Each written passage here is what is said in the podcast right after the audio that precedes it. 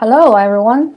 Welcome to this event um, on the cost of connection, how data is colonizing human life and appropriate um, it for um, cap capitalism. Um, my name is Bing Bingchun Meng. and I'm an associate professor in the Department of Media Communications at LSE. And this event is to celebrate the publication of a wonderful new book with the same title. It was initially scheduled um, around the same time last year and just before the first UK lockdown. So we had to reschedule it for obvious reasons. Um, but in a way, by moving it online, I think it's great that it has enabled more of you to take part in today's event. Um, I'm just going to um, briefly introduce our speakers. Two of them are the co-authors of this book. Um, in the order they will be speaking. Um, and then I will just hand over to um, the speakers. So our first speaker today um, is also one of the co-authors of the book. Nick Cordray is a professor of media communications and social theory at the LSE. And um, he has been also a faculty associate um, since 2017 at Harvard's Berkman Klein Center for Internet and Society. He's the author and editor of 14 books, including Mediated Construction of Reality, Media Society World, Social Theory and Digital Media Practice, Why Voice Matters, and Media Why It Matters, published uh, in 2019. And our second speaker today is Ulises Ali Mejias, who is a professor of communication studies and director of the Institute for Global Engagement at the State University of New York College at Oswego. He's a media scholar whose work encompasses critical internet studies, network theory and science, philosophy and sociology of technology, and the political economy of digital media. He is the author of Off the Network, disrupting the digital world. So after Nick and Ulises have introduced the gist of their book, we will have um, discussant Mutale Nkonde, who is the founding CEO of AI for the People, a nonprofit communications agency. Prior to this, Mutale worked at, in um, AI governance, and during that time, she was part of the team that introduced the algorithmic and deepfakes algorithmic acts, as well as the non-biometric barriers to housing act to the U.S. House of Representatives. Um, so Nick and Ulises will be speaking for around 35, 40 minutes and then followed, I think, maybe by uh, 15 minutes um, response from Mutale. Then that should leave us a good half an hour for um, Q&A. So Nick and Ulises, I'm now handing over to you guys. Okay. Well, thank you very much, Bing Chun. And I want to thank Luam Tesfaye at LSE for all her excellent work in organizing this webinar. Uh, Ulises and I are very much looking forward to what our friend Mutale will be saying later. But first, to set things up for that discussion, we want to introduce you to the main argument of our book, The Costs of Connection. And as Bing-Chun said, we had planned to uh, launch this book a year ago at LSE, but sadly we couldn't. We also want to reflect more broadly on a year on from the book or a year and a half on, more broadly on what it means to take a decolonial stance to data and technology, because we've had a lot of opportunity to think more about that in the past 12 months. Now, the question we pose in our book is basically very simple. The question is, what is going on with data? How should we frame the countless new, not so new developments with data in business and government, society and daily life? Developments that for sure have been accelerated by the living conditions under the global pandemic. Now, there are many ideas on the table, as you probably know. Most of them relate to capitalism. The idea that, we're living somehow a new stage of capitalism, a digital capitalism, perhaps, informational capitalism. platform capitalism, most famously surveillance capitalism, theorized by Shoshana Zuboff, or most literally, but also interestingly, a data capitalism. But in our book, we ask, could what's going on with data be something potentially even larger? Could it be something truly momentous in world history? In other words, a new phase in the relations between colonialism and capitalism. Now we get some hints of this in the business cliches of the past five years. For example, this one from the front cover of The Economist from May 2017. You may well have heard of it even if you didn't see it at the time. Data, as suggested by the drawing, data is the new oil. Oil, of course, being, being the paradigmatic colonial asset. Is this phrase just a harmless metaphor? Or is this phrase precisely the cover for a genuinely new reality that deserves the name colonialism, but whose actual workings must be disguised if at all possible? That possibility of a colonial framing of what's going on with data emerged, in fact, in the notorious Cambridge Analytica scandal three years ago. You probably remember it. Cambridge Analytica, a small company, able to use Facebook generated data to draw up psychological profiles of hundreds of thousands of Facebook users and then target them with political propaganda. The insider who broke the scandal, Christopher Wylie, a few weeks later, when asked about Cambridge Analytica's plans to influence politics in India, said on Twitter, This is what modern colonialism looks like. But what could that actually mean? So, a central point in our argument is basically that this is not a metaphor. We're using the word colonialism very specifically and not metaphorically, but basically to describe an emerging reality. We are essentially talking about a new phase in the relations between colonialism and capitalism, as Nick said, something that we are calling data colonialism. And this emerging phase is preparing the ground for a new mode of capitalist production. Just like colonialism prepared the ground for industrial capitalism. If we think about the transition between plantations and factories, they actually both coexisted in history and one financed the other.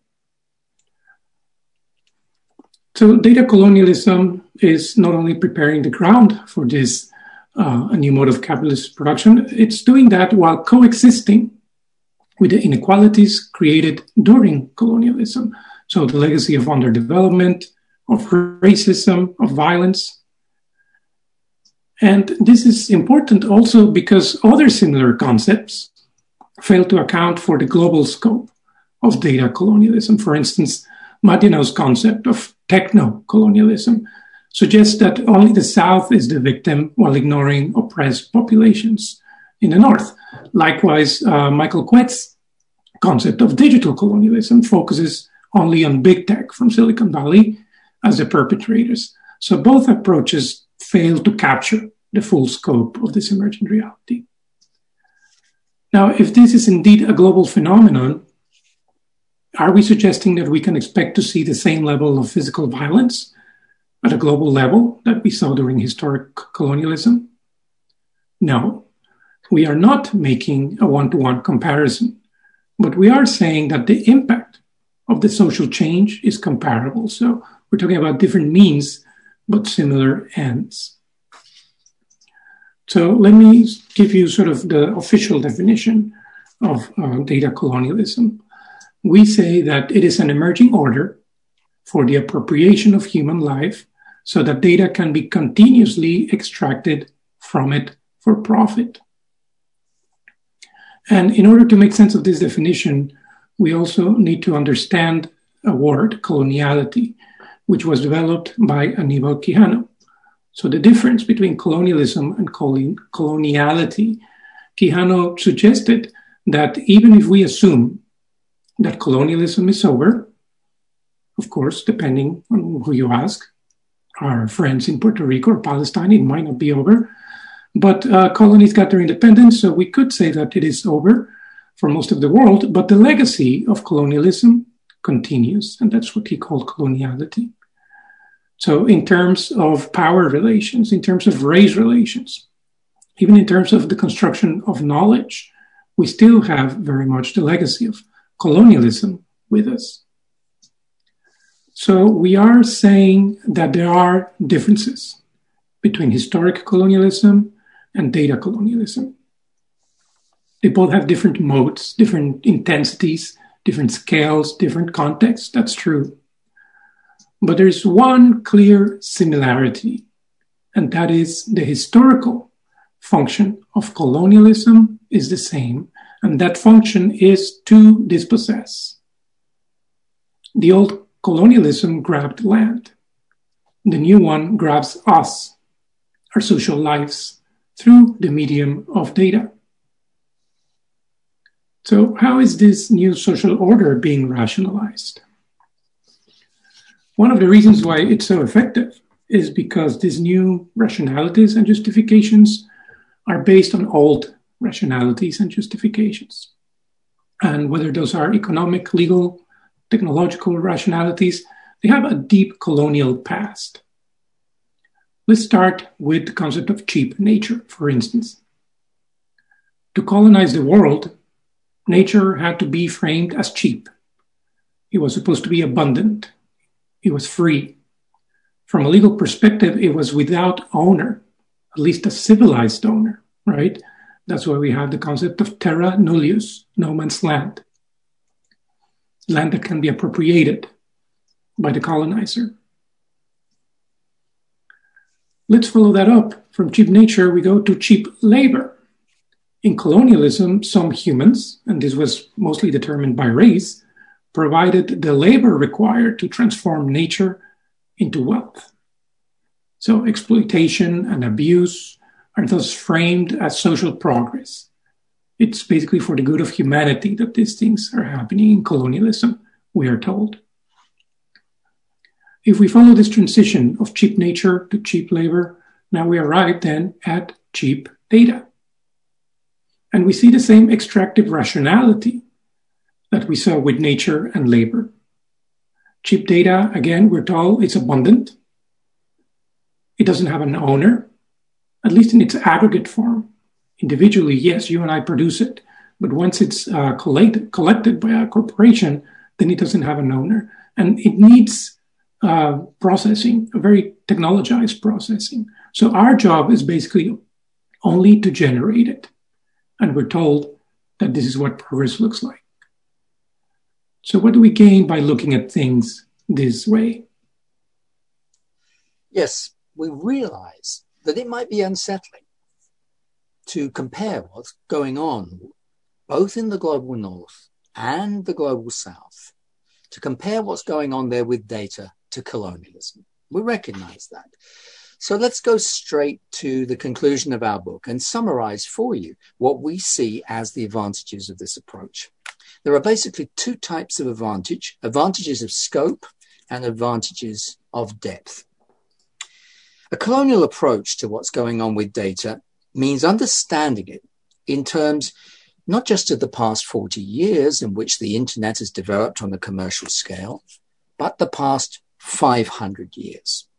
And it also means looking far into the future too, seeing data extraction today as a new historically significant form of resource extraction that builds the foundations, quite possibly, of the next stage of capitalism, just as historic colonialism paved the way for industrial capitalism, which came 200 years later. A colonial approach also widens our sense of the scope of what's happening with data. So we're not just talking with this concept about what happens on the social media platforms where most of the debate until now has been focused. We're also looking at the massive expansion of surveillance right across the economy, right across society. So that if you are in a low paid job, you are very likely today to be surveilled in every aspect of your work, moment to moment. Surveillance tied to the movements of your body. We're also looking at the emergence of the gig economy, far from social media platforms, but depending on the logic of platforms to put and create new forms of extracting value from labor at a distance. We're also looking at the growth of logistics, which goes back over the past three or four decades, long before the emergence of Facebook or Google, to track things. Yes, we all want our things to arrive on time, but of course, the tracking of things also involves the tracking of human bodies that move the things. And finally, included in our concept of data colonialism, we look at internal corporate data, very often forgotten in these debates. But remember that IBM, not one of the sexy big tech companies, as it's well aware, in its 2016 annual report said that 80% of the world's most valuable data is actually internal to corporations. It's not extracted through external platforms. But that word internal is rather slippery the details of my life, or at least my milk consumption, is now no longer internal to me. It's internal to the company that provides my smart fridge, if I have one, through the Internet of Things. So those are the advantages of scope to this concept. But there are also advantages of de- depth. A colonial approach deepens our sense of what is being achieved through data. We propose that it's nothing less than the creation of a new social and economic order with its own new forms of dependency and rule, forms of governance, based, of course, on very nice things such as convenience, such as customization and personalization. But at the same time, of course, reinforcing, reproducing those older inequalities Ulises was talking about of class, gender, and of course, race. It's also only through a decolonial approach that we can grasp big data, that very attractive rhetoric, as the continuation of something not so attractive. The continuation of the West's long-term attempt to impose a single version of rationality on the world. That deeper colonial continuity of the entanglement of power and knowledge, of power with rationality that has gone on throughout modernity. An entanglement that, of course, is at the heart of the concept of coloniality from the Peruvian sociologist Aníbal Quijano that Ulises mentioned earlier. And then finally, this colonial approach enables us to see that all of this takes place, all the celebration of big data within the deep colonial underpinning of capitalism. For a long time ignored in the scholarship on capitalism, but now, of course, absolutely fundamental to our understanding of it, as Gargi Bhattacharyya brings out in her own work on racial capitalism, which, as she points out, has its roots in the act of colonial appropriation by a West which supposed itself specially entitled to the resources of the earth. So those we think are the overall advantages of the direction of our argument, and we'll no doubt discuss them with you and Mutale later. But let's let's now look in a little bit more detail at how data colonialism actually works, how it achieves its goal of conquering territory. And that means, since we said at the beginning that what's happening with data is part of the ongoing relations between colonialism and capitalism, that means going back to the most important social theory about capitalism, which is Karl Marx's work. And here on the face of it, we face a challenge because for Marx, it was labor relations that are the engine to reproduce capitalism as a social phenomenon. And of course, labor relations are still very important and they're increasingly being datafied, as we know very well. But we argue in our book that this emerging social order of data colonialism cannot be understood primarily through labor relations. Its scope must go much wider. And the reason is very simple. The reason is that we're part of that order of data colonialism, even though at those moments at the very end of our working week or our studying week, when we're using our phone to swap photos with our friends or closest family, when we know we're not working, because at last we are relaxing.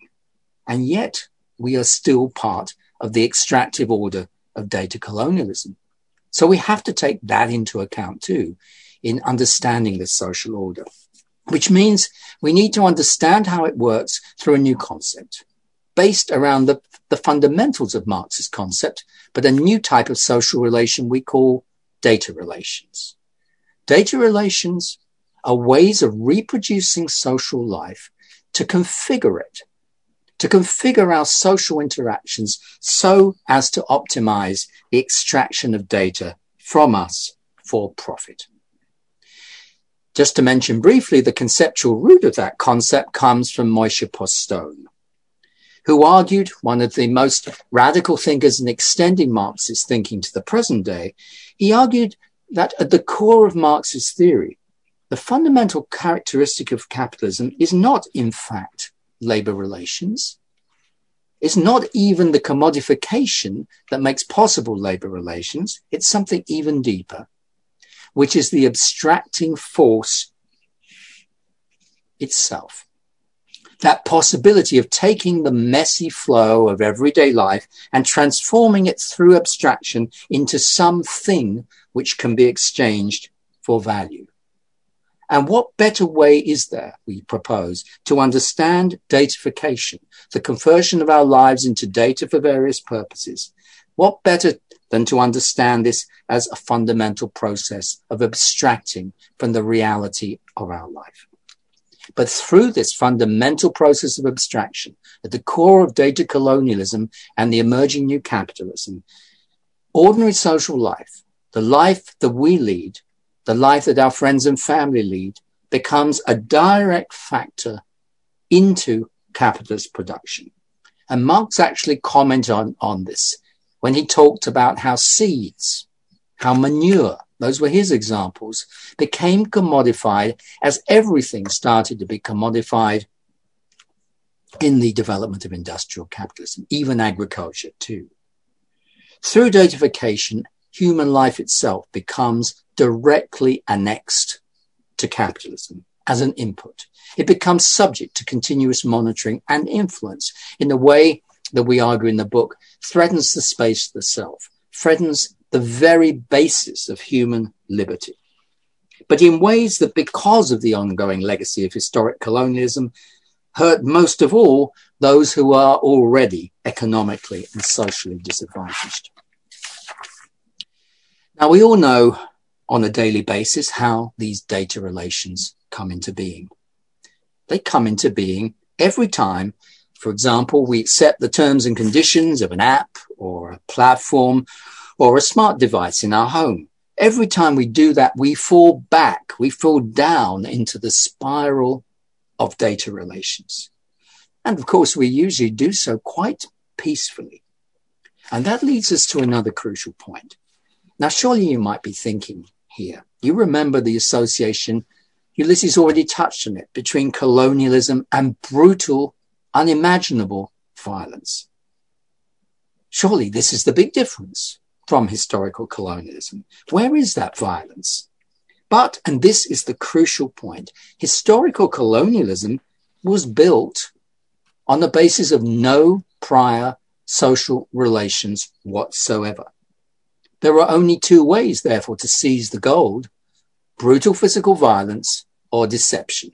And the early colonizers, of course, used both. But today's new mode of colonialism, data colonialism, builds on two centuries of us getting used to capitalism's social relations, meaning that just a tweak in the background legal terms that govern the operation of our phones is enough to change fundamentally our relation to our own lives.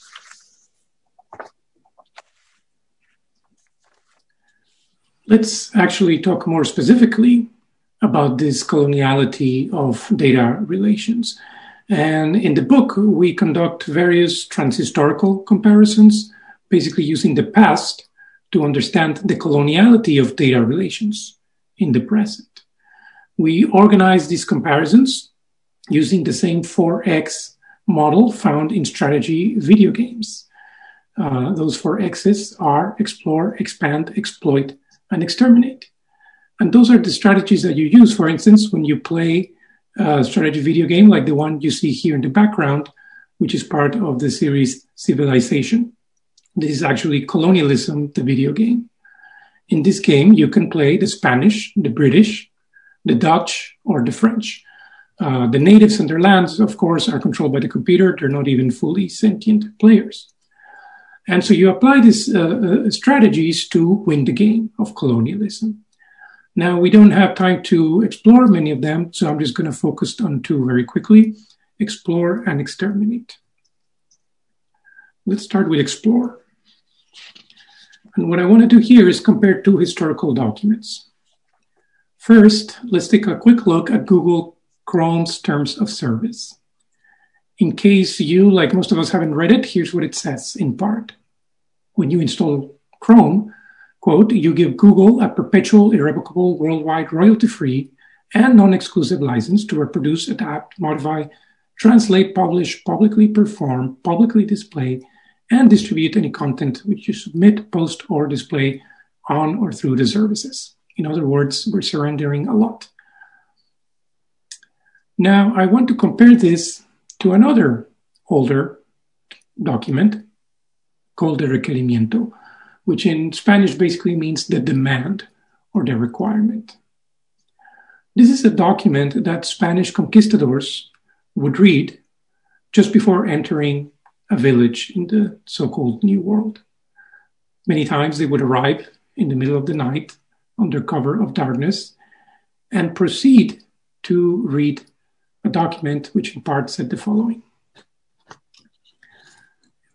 But if you do not submit to the rule of Spain, I certify to you that with the help of God we shall powerfully enter into your country and shall make war against you in all ways and manners that we can and shall subject you to the yoke and obedience of the church and of their highnesses. We shall take you and your wives and your children and shall make slaves of them, and as such shall sell and dispose of them as their highnesses may command, and we shall take away your goods and shall do all the mischief and damage that we can. That's the Spanish Requerimiento 1513. Please click accept and install there.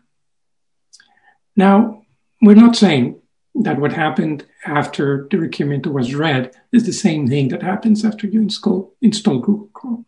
But we do want to call attention to the use of this misleading and abstract language that nobody can do, can understand to basically conduct this trick of dispossession. Let's talk a little bit about extermination and return to this theme of uh, violence we already know that data is being used to make life and death, life and death decisions. And although this, these impacts are sometimes difficult to see, so in general, data colonialism exerts violence at two levels, we argue. The first one is this symbolic level, right? Data colonialism basically exterminates alternative forms of thinking and alternative forms of being. But we do, of course, continue to see physical violence. Data colonialism continues this legacy of racist, sexist, environmental, and class violence. Now, there are many examples we could discuss, but a recent one in this case uh, uh, is what happened in hospitals in the United States, which were using algorithms that it turns out discriminated against Black people. So the algorithms referred patients for future further care and it turned out that they were mostly referring uh, um, white patients. And this impacted millions of um, African Americans. Now, this is a clear example of violence at this physical level, targeting populations that have been targeted through uh, colonialism and capitalism. But it is also an example of symbolic violence. Hospitals adopting this technology as a way to maximize efficiency in the face of budget cuts, for instance. Now, given the magnitude of these problems, how do we even begin to resist? Yes, let's start to move to our conclusion and address this question, which I'm sure you've been asking yourself as you've listened. If data colonialism is as big as this, if it's such an all encompassing social and economic order with 500 years of history behind it, how can we even begin to think about resisting, about challenging something this large? That's the question we've been asking ourselves since we began working on this concept at the beginning of around about 2016. Well, the first point is that if what we're thinking about is responding to a social order, a massive connected landscape of rules, regulations, interconnecting behavior and resources, then it's no point thinking of one track approaches ideas of regulating this platform a little bit more strongly than that platform. Maybe the idea that I'm going to opt out of Facebook tomorrow and hope other people follow me. These won't even begin to scratch the surface of what resisting a global social and economic order of data colonialism would mean. The second point, which we're happy to recognize, is that there are some signs, even within the big tech industry, of taking seriously some of the points that we are making. There was an important paper that came out last year by Shakir Mohamed and colleagues based at uh, DeepMind, a subsidiary of Google, on decolonial AI. And this was an important argument. It called for better codes for ethical AI within the industry and drew on a lot of the literature around colonialism.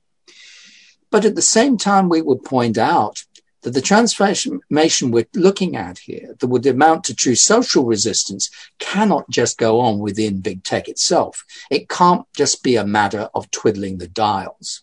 It has to be a deep social process that includes a wide range of citizens. It's not just a te- technical matter.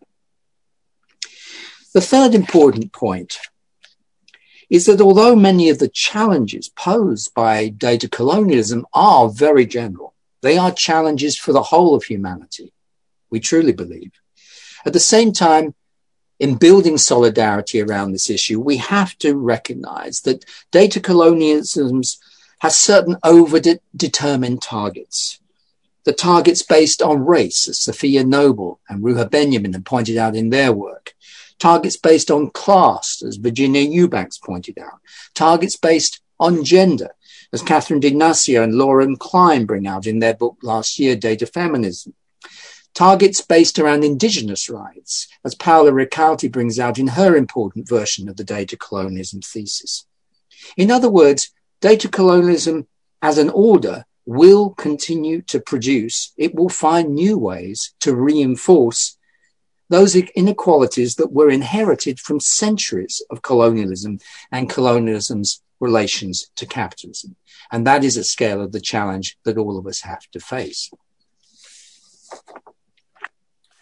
And just to wrap up with a few more um, suggestions and the ways in which we might decolonize data, uh, we also believe that we need to reject the universal rationality of data collection and extraction. Basically, this divine mandate of, exp- of expanding data collection. We need to reject that.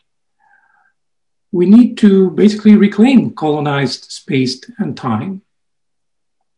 The space perhaps colonized by surveillance cameras and by digital assistants in our kitchens, in our bedrooms, and the time colonized by screens that we spend in front of a screen we also recognize that we need to build alliances, particularly just beyond the academic world and beyond the global north. And that's why uh, Nick and uh, myself and other colleagues are engaged in a number of um, projects. One is, for instance, Tierra Común, a network of activists interested in data colonialism in Latin America. Uh, Juan Freire Ortiz and I are working perhaps on launching a non aligned technology movement just like we had a non-aligned movement in, during the Cold War to uh, explore a third path between capitalism and communism. Perhaps it is, it is time to explore a path between Silicon Valley and the Chinese Communist Party. And lastly, we believe that we need to learn from past and present decolonization struggles. Um, there are friends and colleagues who have a lot of experience resisting colonialism. We need to learn from them. How they reappropriated technology, how they reconceptualized common knowledge, and built new forms of solidarity, all by using a very important weapon against colonialism. And that weapon is imagination. because when it is not possible to resist colonialism with the body, it is always possible to resist it with the mind. Decolonizing data is primarily an exercise in creativity, collectively imagining what this connection looks like and what new forms of connection might look like. Thank you very much for listening. Thank you, Nick and Ulises. There is already a steady stream of questions coming in, but before we do the Q&A, I'm going to turn the floor to Mutale. Mutale, would, like, would you like to respond? Thank you, uh, Professor Meng, and thank you, Professor Couldry and Mejias, for inviting me into this exciting conversation. Just in way of introduction to how I come to this conversation before I offer my remarks, I think it might be helpful to ground people. So I um, was born in Zambia, and my parents came to the United Kingdom for one year in 1976 to work in the National Health Service and, and under Commonwealth rules. So I'm definitely somebody who is a child of not just um, a colonized country, but within my own family heritage had um, connected with the Kaunda family who went to uh, fight for freedom from the British, and um, ultimately um, very proud of a free Zambia and a free Africa. So I'm certainly coming into any conversation um, about colonialism with a deep sense of personal interest. And my initial career was in journalism. And so I have been a communicator for the last 20 years, actually, the first 10 of which were spent at the BBC. So I'm always very, very excited to be in the company of communications scholars because I very much think of myself as a communications practitioner and specifically looking at new ways of communicating around uh, technology and the impact of technology on black bodies and other dispossessed subjects because I believe if we cannot if we cannot do that then the way what what is being framed as data colonialism and what I'm going to speak about will creep up on us and destroy us in the same way that the climate actors activists were not able to and climate scientists were not able to kind of stop that creep and and create this third way. So my my comments are in three broad buckets, and uh, then I have massive provocations and questions. So, first of all, thank you so much for the presentation, but more importantly, thank you so much for what I see as important work. In my current role um, in a communications agency, what we actually do is take research like yours and try and translate it into journalism products, film products, television products implant those narratives into the popular conversation because what we're really trying to do is ignite this imagination that you were talking about, ignite this new shared understanding and imaginary of what technology can do aside from making life more convenient and making things more efficient and driving costs down. What is the other side of that? So my first set of comments are really around uh, the framing of the argument. And I would suggest that this this framing is important in the sense that unlike colonialism that was tied up in nation state what we're actually looking at in in Silicon Valley and for the Chinese government are this trans state, these companies that go beyond borders um, not just country borders, but actually neighborhood borders. And where that comes from is for the last 15 years, I've lived in New York City. And one of the things that has been very interesting to me is as I moved from a historically black neighborhood with a low median income to what is now a gentrified white neighborhood since 9 11, I was offered faster internet service. Not only was I offered faster internet service, I was also offered cheaper internet service. And this goes to the point that you make in this framing of colonial subjects themselves being victims of racism, classism, sexism, these other deeper social constructs in the practice of deployment of this capitalist goal.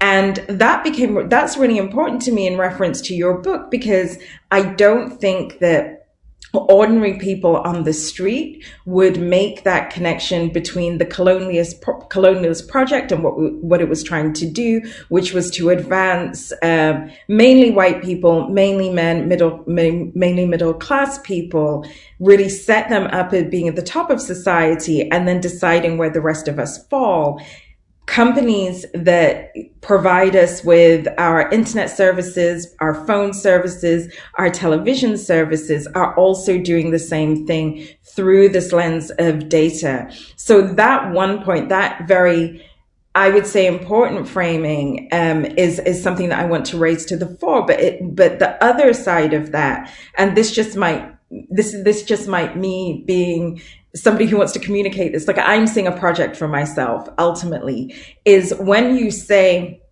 colonialism, even in high journalism circles i do i do a lot of media commentary. So that's anybody from the npr that operates very much like radio 4 here in the united states through to the new york times. If i go and say colonialism then that word and that phrase doesn't mean very much to people. But if I say to them, move from a poor neighborhood and move to a white neighborhood and then switch on your internet and see what happens, that's a very real lived experience.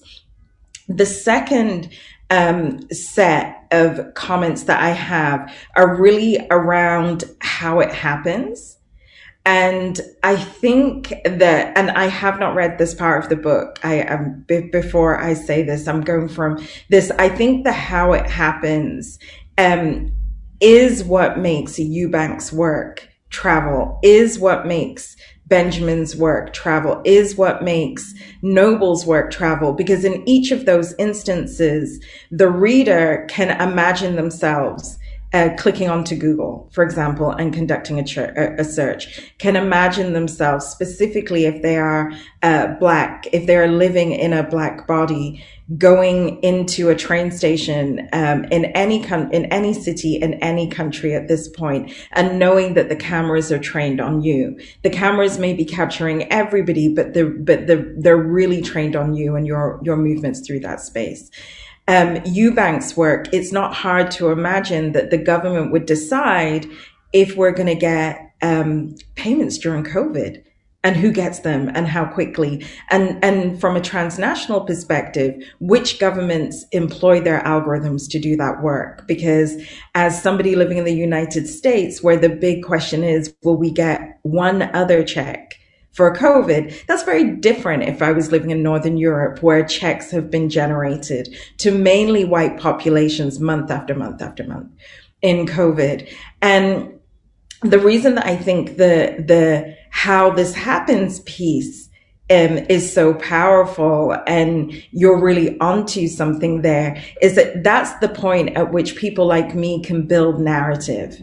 Because to just go in and say data colonialism happens and it's a terrible thing and, and these are, th- these are the comparators without that how to, there is no way to build story. There's no way to build movement. There's also no way to build the imagination that we need for a connectivity that is not dependent on um, extractive capitalist gain. Um, and then the third um, points of the, the third points, I'm every time I do a talk, I'm always like 15 minutes. That's so long. And then I start talking and it's 10 minutes and I haven't even begun to say everything I want to say. So then the third part, um, which definitely stood out to me is kind of the what next because we have been, you know, we are under, I'm speaking from the United States, we are 400 years into a capitalist project in which the dehumanization of women, the dehumanization of Black people, the dehumanization of Indigenous people, and people of Latinx descent, where we saw very, very, very um, clearly that under our last president um, with natural disaster in Puerto Rico, who are American citizens, were given no relief because their personhood and their citizenhood had been questioned. One one of the things that definitely I think would appeal to me and would appeal to uh, and enable those connections outside of the academy because I always make it very clear my work is uh, my work is in conversation with the academy but not of the academy. And that imagination piece is where I think from a policy perspective, this book and the work that comes from this book could be incredibly helpful because we are, we have seen a resurgence of the right um, through due to algorithmic decision making on social media platforms, but it has been also coupled with the resurgence to the left. And for the very first time in over 50 years, at least in the United States, people standing up and saying that they are socialists and coupling that socialism to to freedom of expression, freedom of movement, and freedom of um, exercising our political rights, and being able to kind of just juxtapose that that lack of freedom with the right, who are really um, at this stage in the United States are seen to have aligned through the Cambridge, Cambridge Analytica reporting with our political right. So what was very interesting to me was that in the beginning of my transition from journalism to technology, it was really through this narrative of Silicon Valley are the good guys. They're making life easier. It's so fun to work here. But once working within Silicon Valley and working very closely with Google, realizing that I was part, a cog in the, you talked about how do we fall into this, that I was a cog in a wheel that ancestrally my people and people like me of similar class from um, Africa have been fighting against. We are the children and the grandchildren of the anti-colonial movement. Literally, we are born of those lines. Yet here we are rushing for jobs in Google and Microsoft and and other companies um, to do to do this work of um, technical colonialism. And then, oh, oh my goodness, I'm coming up to time. And then very quickly, because I do want to open this up, even though I could speak to you about this for hours. So please don't think me rushing is lack of things to say. It's really, oh, oh I want to expand the conversation is I do um, think that this is a new moment for scholars who are creating this knowledge and bringing it to the fore in conversation with practitioners who want this knowledge to be um, as widely known as uh, again, my moving metaphor, um, I've just bought a television that apparently can speak to me. I do not want to speak to my television. I just want to watch my television. I do not want to give up my voice tracks for language, you know, natural language processing. But I think that this is a pivotal moment as we think about recovery and we think about re, uh, re, re, reemergence into society. Many of the tools that we're going to be given are going to be smart. And the question that I'm asking in my own work is, is it smart to lay the foundations for what you have very expertly identified as a potential next phase of capitalism? Or do we need to be more speculative in our approach and look at the harms of the data society, the, the, the harms of data in society. This is a 20 year project.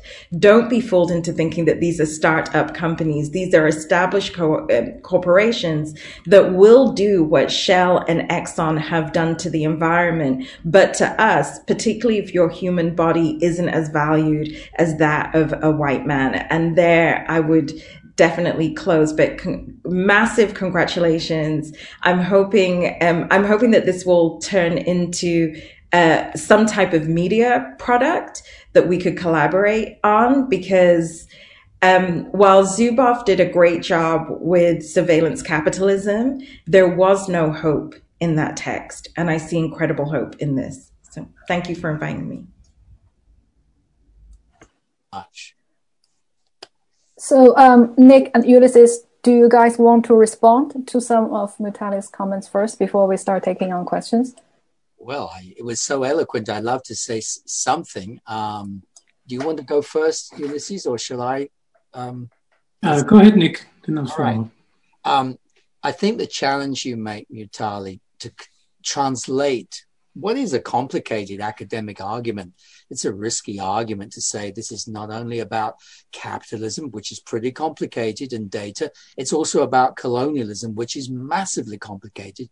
And it's about the two together. It's a risky argument for take. It takes 300 pages to make that argument. It's not straightforward. or even though we try and be as concise as we can in the book. And it's really important then to translate that into images and stories which strike home because we passionately want to communicate this. And that lies behind many of the projects we've been involved in. If I can give you just one example of what might be relevant, it's something like Fitbit. Fitbit is celebrated. Lots of people I see have an Apple Watch. They want to be more healthy, especially now when we're sitting around isolated from each other. We want health. We want health if we can get it. We want to be in control of our health. The question is, is that what Fitbit offers? It offers a chance to measure ourselves. It offers a chance to trust Fitbit to hold that data safely on its own terms. When Latanya Sweeney, who was the uh, head of technology at the FTC, the Federal Trade Commission in 2014, did some research with her team on, I think it was about uh, two uh, devices and about 12 apps, she found that they were giving data to 76 undisclosed third parties. So when you think you're trusting Fitbit because it reflects back your sense you want to be fit for yourself, you are trusting those 76 other undisclosed parties using the data for their own purposes. And it's no surprise, therefore, that um, that smart tracker of business developments, the Wall Street Journal, in a piece on uh, health data in November 2019 said, uh, celebratory form, health data is the open frontier. So if we're not seeing the colonial frontier, it's because we're not looking in the right places and we're not applying colonial historical perspective to what Wall Street Journal can see very clearly. Thank you very much. I would also just like to say thank you, Mutale, for your wonderful and eloquent comments, right on point. And um, to some degree, also, we are guilty as charged in the sense that when we were writing the book, we wanted to do something which uh, perhaps uh, one is not supposed to do these days, which is build a big theory to explain lots of what is happening. Uh, at the same time, that theory doesn't make sense or is not complete with the work that other people are doing. And so that's why you know, when we talk about uh, Safiya Noble or ben- Benjamin, uh, like you said, those are the people showing how it works. All we try to do is kind of like uh, um, try to put together an umbrella concept. And, you know, like Lewin said, there's nothing more practical than a good theory. And I, I really do believe in that in, in terms of uh, sparking the imagination and sometimes the outrage that is necessary. Uh, but uh, uh, I really agree with you that those two things go hand in hand. I also like to quote Freire, Freire, Paulo Freire, the Brazilian educator, whenever I can, uh, who said, um, yes, a, a, theory without action is just verbalism, just like action without a theory is uh, uh, just empty activism. So we need to marry those two things into a kind of praxis. And so uh, uh, I really appreciate what you said about uh, our responsibility and our, our, the need to do that. Thank you. And and the last thing I would say before we well, I'll say two things before we open up. Of course, my power is powering down. So after I say this, I'm going to go off camera, but I can hear you. I'm just getting my plug. So that's the technical point. But when I think about the theater of the oppressed as a way of what do I want my work to be? So I try, I see this theory. It's deeply relatable. It's something that should definitely, uh, come out through through the work how do i create that theater? How do i create that that site of action? And i think one of the things that you definitely um, offer certainly in british um, kind of immigrant communities like the one that i grew up in colonialism is is very much understood by us but maybe not married to the idea um, of data. So I do, I congratulate you just for, just for that. So I'm on 4%. I am listening and I will be back. So just bear with me one second.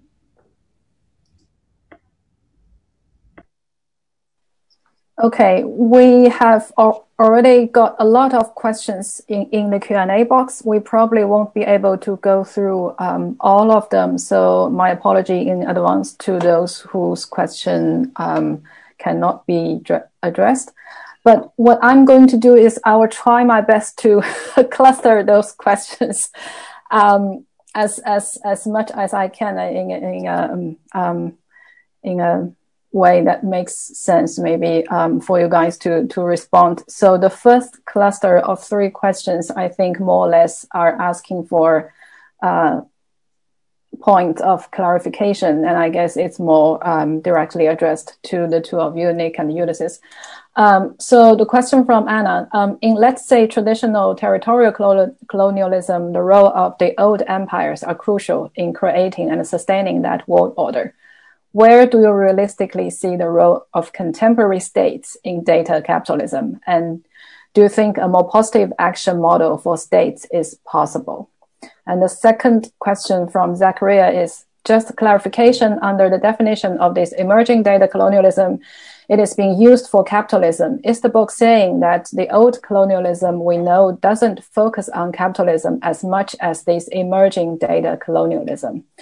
And the third one from Wilma says, could you further illustrate the figure of the colonialist um, Enlith theory? Who is the data co- colonialist and what is his or her aim? So that's that's the first cluster. Okay. Um, the, the second point, I was writing it down and then I was listening to the third point. So I just remind me of that second question. Uh, what was it? Uh, is asking whether uh, the book is saying the old colonialism we oh. know doesn't focus on capitalism as much as there is emerging data colonialism. Right. Well, I can answer that one. We're not saying that the old uh, colonialism was not connected with capitalism. It's just that the situation at the beginning of the old colonialism was more complicated because capitalism, capitalism didn't yet exist. It was the, the grabbing of resources from the rest of the world that made possible the engine that it, two centuries later led to capitalism. So now we're looking at something a bit different, which is his contemporary colonialism, a new form of fundamental land grab, just as dramatic as the original one, but taking against place against a mature capitalism that's been going for already 200 years. So we're not saying it's fundamentally different this intertwining of colonialism and capitalism is 500 years long, but we're now at a more complex, mature phase of it. So the relations will be more detailed and we have to see how they play out. But that's, that will be my answer to that point. Um, yeah, I, I, can try to touch on a couple of the other points and then also, um, um, Mutale, you can jump in. But I think the other points are related to the role of states and also just who uh, the colonialist is in this new world order. And I would just uh, suggest that colonialism was always a state enterprise, or it was, let's say, a private sector, public sector collaboration. So even though we usually associate it with things like the um, East India Company and such, corporations needed the uh, role, the, the, they needed the state to play a very important role in terms of providing the legal frameworks, etc. And um, I would suggest that that continues uh, today. Um, there are the poles of power are definitely different.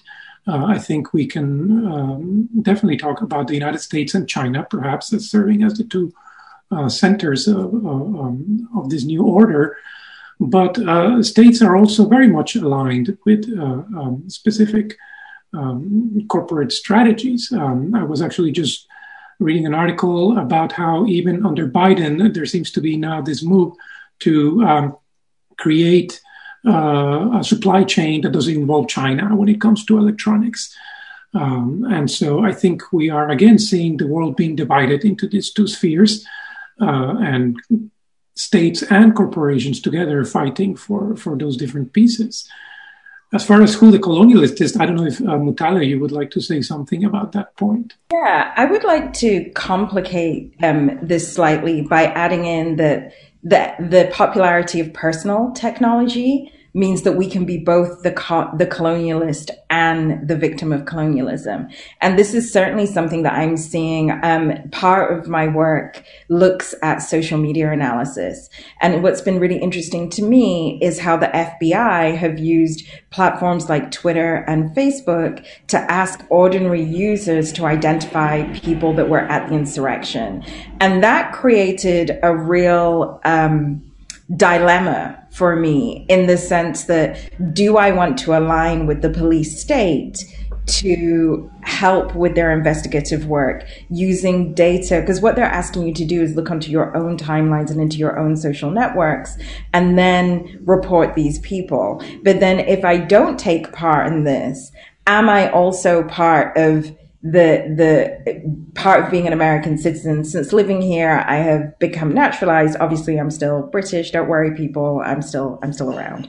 Um, but am I am I being a good citizen? Because much of the naturalization process in the United States really requires that you have an understanding of the history, the the the, the what I would what I would offer is an imagined history of the United States, because of course it doesn't include black people. It doesn't mention that there were native people here before, different Zoom. We can go into it. But if I am going to be a citizen of that country, will I then take part in this digital um, police work when all I have is a phone. So I would also start to think about where does the person come in? And then on that other point, I do work around surveillance and state surveillance. Um, but one of the things I'm having to negotiate is Amazon Ring which is a doorbell that has facial recognition and surveillance capabilities, but is being used by private citizens. So in that case,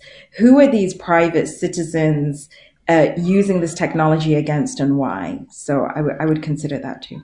Perhaps I could just quickly add a point on that because it's very important. So we actually in the book we avoid, uh, although it's a good question, we avoid using the word colonialist in relation to the current situation, and partly that's because, as Natalie says, this is very complicated. As we stress, we're all involved complicitly in building this order until we stop doing that. We all are. We all involved. But the other thing that's also very important is that these relations multiple, multiple ways. Everyone is involved. There's no way of stepping back from it. And it's happening on many levels at once. And that's something we just have to accept or resist. Okay, so speaking of resistance, I, I, I, think the next cluster of questions are more or less asking um, what's what's next, what um, this knowledge would enable us to to do. So um, the first one is from uh, Gurjit and asking a lot of us, uh, a lot of useful information feeds into progress through data collection. How do we separate the quote unquote good and the quote unquote bad? And the next one is kind of related to this from Rafaela. Um, I'm 100% sure we need to decolonize this space and find social and real life options to fight data and all kinds of colonialism. However, as a Latin American who saw the last elections here being strongly moved by social media and social networks and data collection, I sometimes find myself in conflict between stepping away of, from these platforms and creating new ways to engage, or keep myself on them, using them for good outcomes, using their own power to promote change. And the third one is actually um, um, asking specifically um, for Mutale to, to respond. Um, are there any policy initiatives in particular that you have come across that you think have high potential for tackling some of the issues you have mentioned around data discrimination along lines of race, class, gender, etc.? Um, shall I go at the first one, Ulises, perhaps? Um, sure. It's a good question. How do we separate good from bad data? And let, us be really clear. We are not against data in writing this book. Obviously, we want to know data about violence by men against women on a particular street where we live. We need that data. We need to collect it. That goes without saying. There can be good data. The way I will put the question is a bit different. How can we separate good and bad? The question is not normally us who are asked that question it's the corporations who acquire the data, who extract it from us, who have almost entire control of that data. Just last night, I was looking at the privacy policy of Google for some research we're doing on uh, Google Home Suite and so on. Well, it goes on a long time, but it's a terrifying document. This isn't just Google Chrome, the macro Google policy, which basically says that they surveil us in order to improve their services, whatever their services may be from time to time. So it's almost an infinite colonial expanse of extraction, which we have almost no sense of its boundaries, its horizons. So until we reinsert the right of citizens, of human beings, to say data is good for us if we are given a chance to be asked that question, what data we want to gather, on what terms, who we want to hold it, for what purpose, who we want to transfer, have it transferred to. Unless we start to have that discussion, which we are absolutely not having in societies, even though we may have regulations that try and go in a little bit in that direction, we're not having those decisions at the level of communities. Until we have that, we can't, we shouldn't be asking the question of how we separate good from bad data. We need to change the terms of the debate completely into who has influence on the question of good or bad data. Uh, maybe I can address the second question since the third one was addressed specifically to Mutale. But yeah, go ahead. This this issue of um, do we opt out of the platforms that we're using when, um, in fact, many of these platforms, Facebook, Twitter, uh, can be used for uh, activism, for organizing. Um, and so I think, uh, uh, in my opinion, we don't need to do that, or opting out is not going to be uh, the solution to this very complex problem. Uh, we've faced this question throughout history again and again. Um, I like to refer to the way in which Audre Lorde framed it, the poet, the question about whether the master's tools can be used to dismantle the master's house. I think they can be at least uh, maybe uh, the first and second stories of the house. The foundations might need more complicated tools, but uh, if that's what you got available at hand, you should definitely uh, uh, use it. So I'm all for continuing to use Facebook and Twitter, although I myself don't use them very much. But if that's what people use, uh, um, I would say let. I used to say, quote Mao and say, "Let a thousand flowers bloom." until I found that that was actually a Chinese uh, strategy for cracking down on dissidents, which speaks to the danger uh, uh, which dissolution also suggests. By all means, continue to use Facebook, but be aware of the ways in which Facebook is being used against you as an activist. So um, um, I think at the end of the day, we need to learn, like I said earlier, from other strategies uh, from other movements of decolonization, uh, boycott and divestment are very important strategies that I think we need to um, learn from how they have been used, even in the environmental movement, um, to open up new possibilities for how we're going to tackle this issue. And I'll tackle the third, but just um, kind of plus one Ulises really quickly. I um I I also love data and love technology. That's why I'm in this field. But beyond that, um, I'm looking to try and create new methodologies to study Clubhouse, which is a, a new audio app. And the reason I'm interested in that is in the United States, 53% of adults get their news from social media first.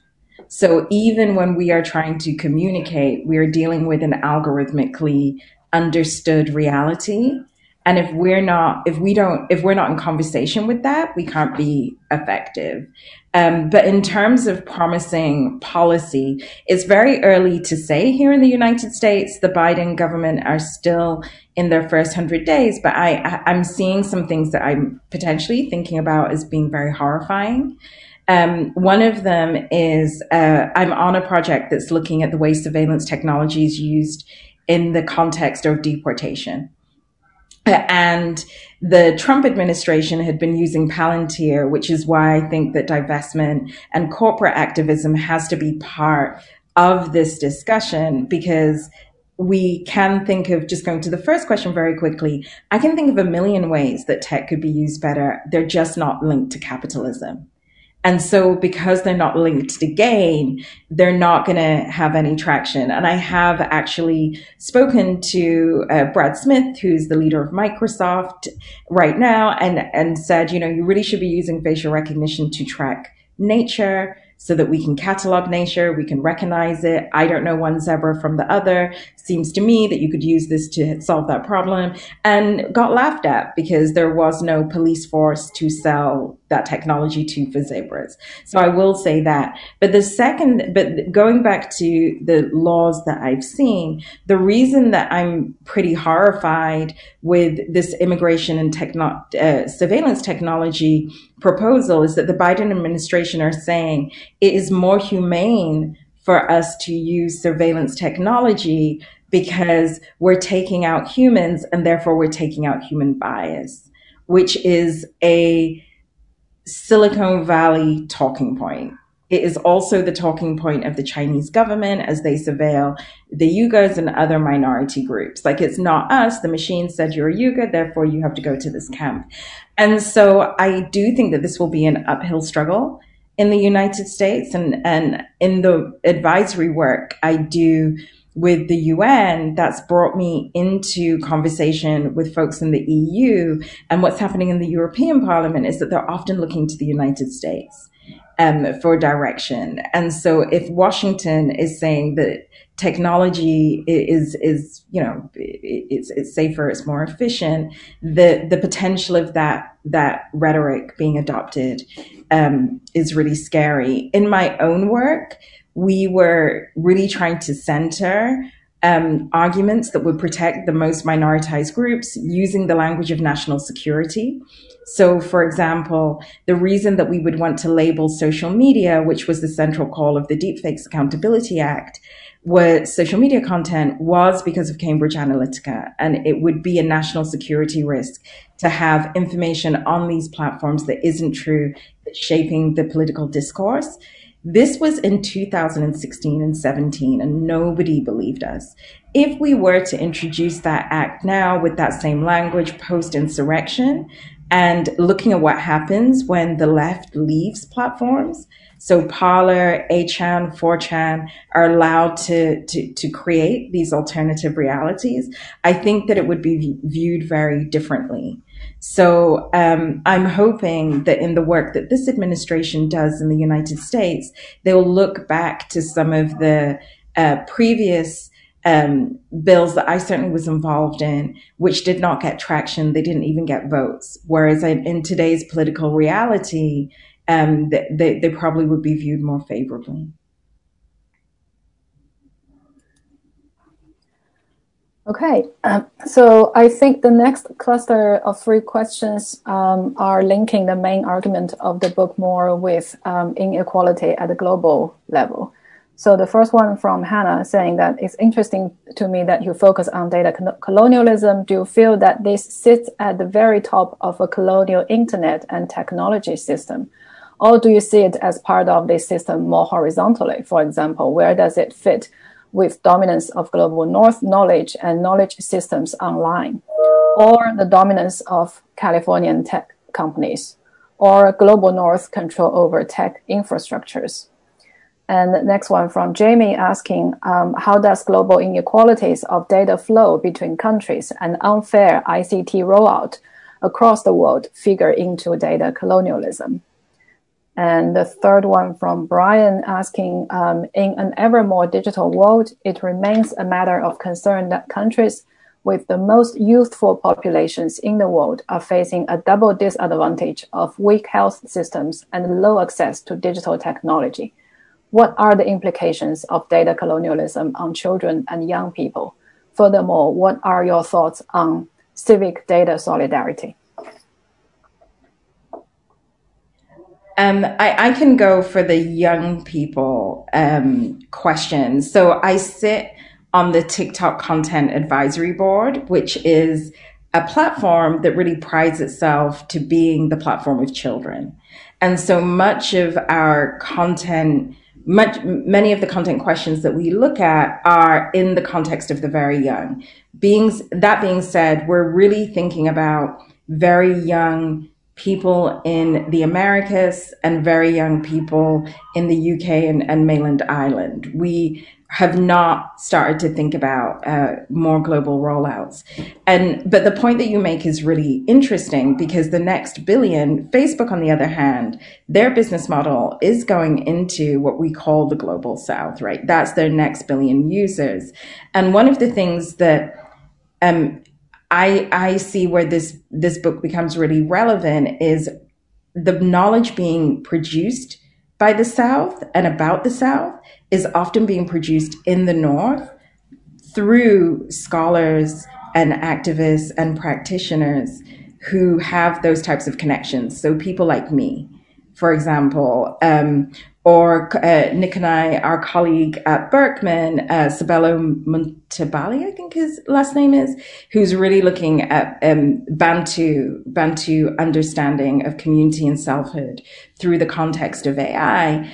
And that doesn't allow for the very lived and real experience of people who wake up every single day in Lusaka in Zambia, for example, or in Cape Town, or in in um, Rio de Janeiro, you know, in Rio, to uh, inform our work around the realities. And so I do think that until we can democratize knowledge, until we can fund um, from a th- philanthropic um, perspective, thinkers from in those areas, we're never going to have a complete view. Um, I, I was on Zambian Twitter this morning and and found that people are getting it's similar to this to the north, but but I would say more deadly because of the lack of social network social security networks.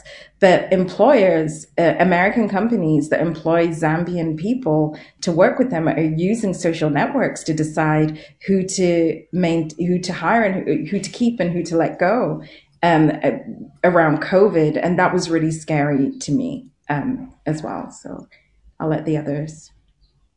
Well, I'd like to come back to the first question, but first of all, I just want to pick up what Mutale has just said, um, because I mean the core point we're really making, and, and this only comes in a colonial framework, is to understand the grabbing of resource as fundamentally framed within a sense of superior knowledge, which is the colonial framing of 500 years of history.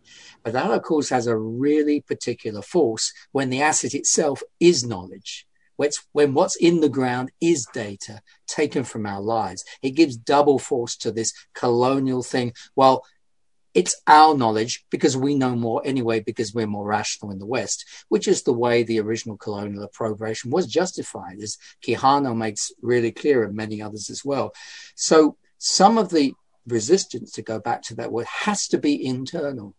Sabelo, Sabelo Mhlambi at, at, Harvard is working on using Ubuntu ethics as a way of uh, rethinking AI ethics, but he's also working on machine learning for African languages. That's his new business it's essential that that work is done too. So the whole data industry is no longer so reliant and centered in the West, in the global North. Otherwise, there's no way forward. So it's partly an internal and external uh, battle, I think. So that's really important. The first question, I think it was a complex one, but basically it was, is the whole tech system at every possible level colonial? Um, or is it more elaborate than that? Well, it's a difficult question, but I think we would say potentially yes. The cables, where they're laid, why they're laid, where they are, riffs directly off the previous history of colonialism in the 19th century and the early 20th century. That's pretty much where the cables are today.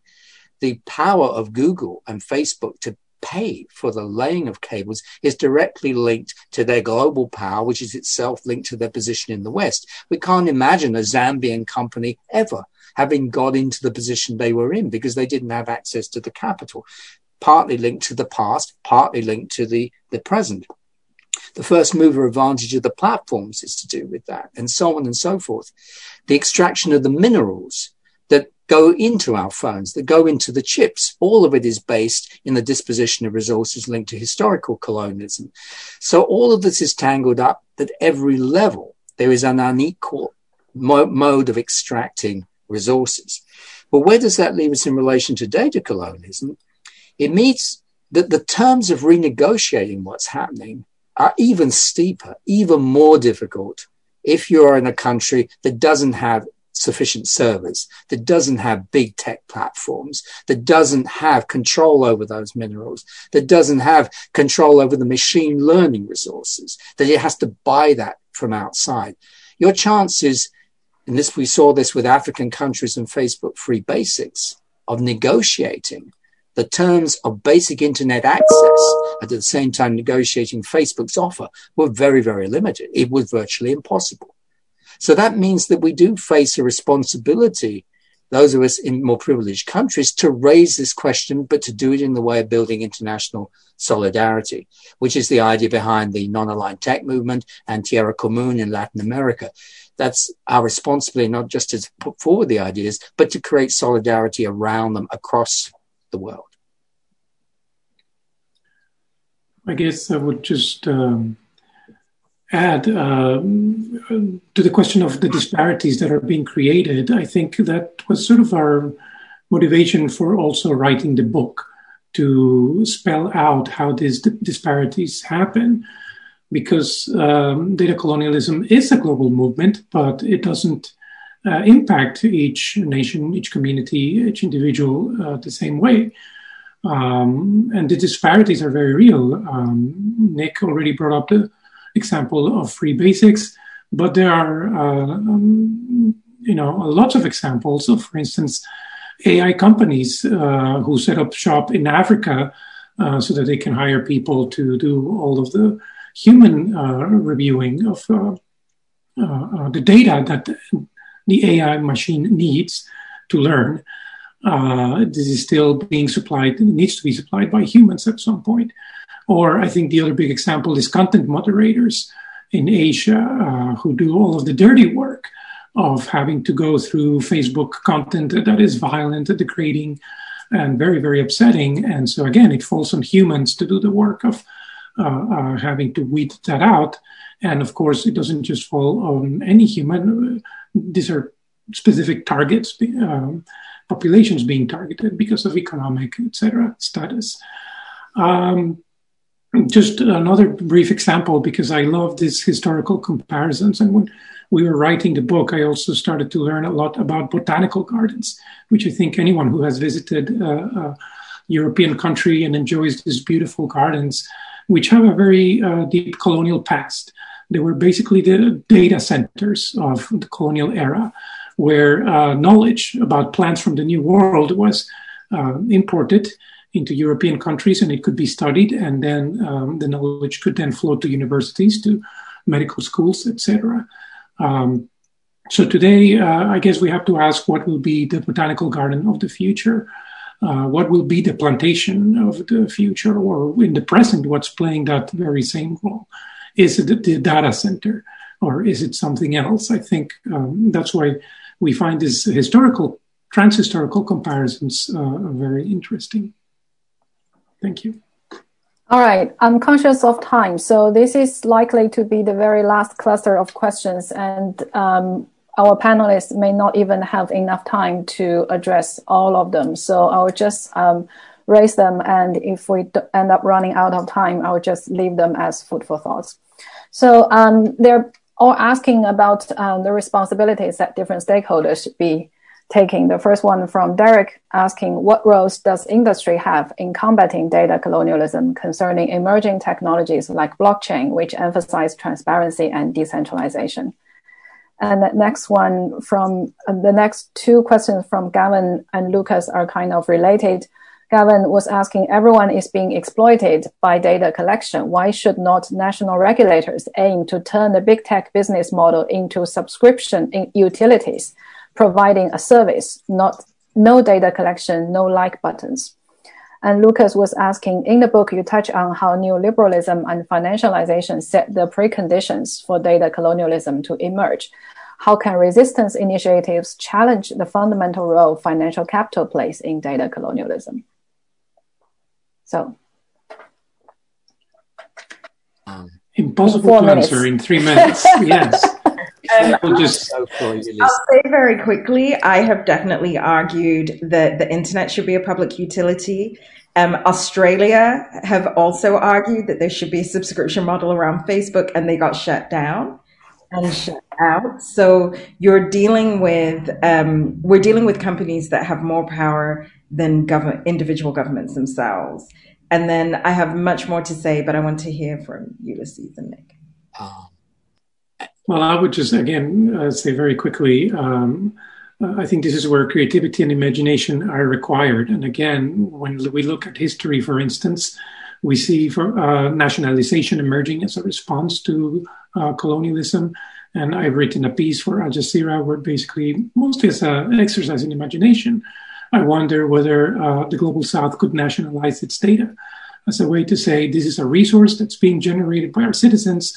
Why should all the benefit, why should all the profit uh, escape to the north? Uh, you know, some of that wealth and value needs to be retained in our in our countries as well. So, just a, uh, a thought.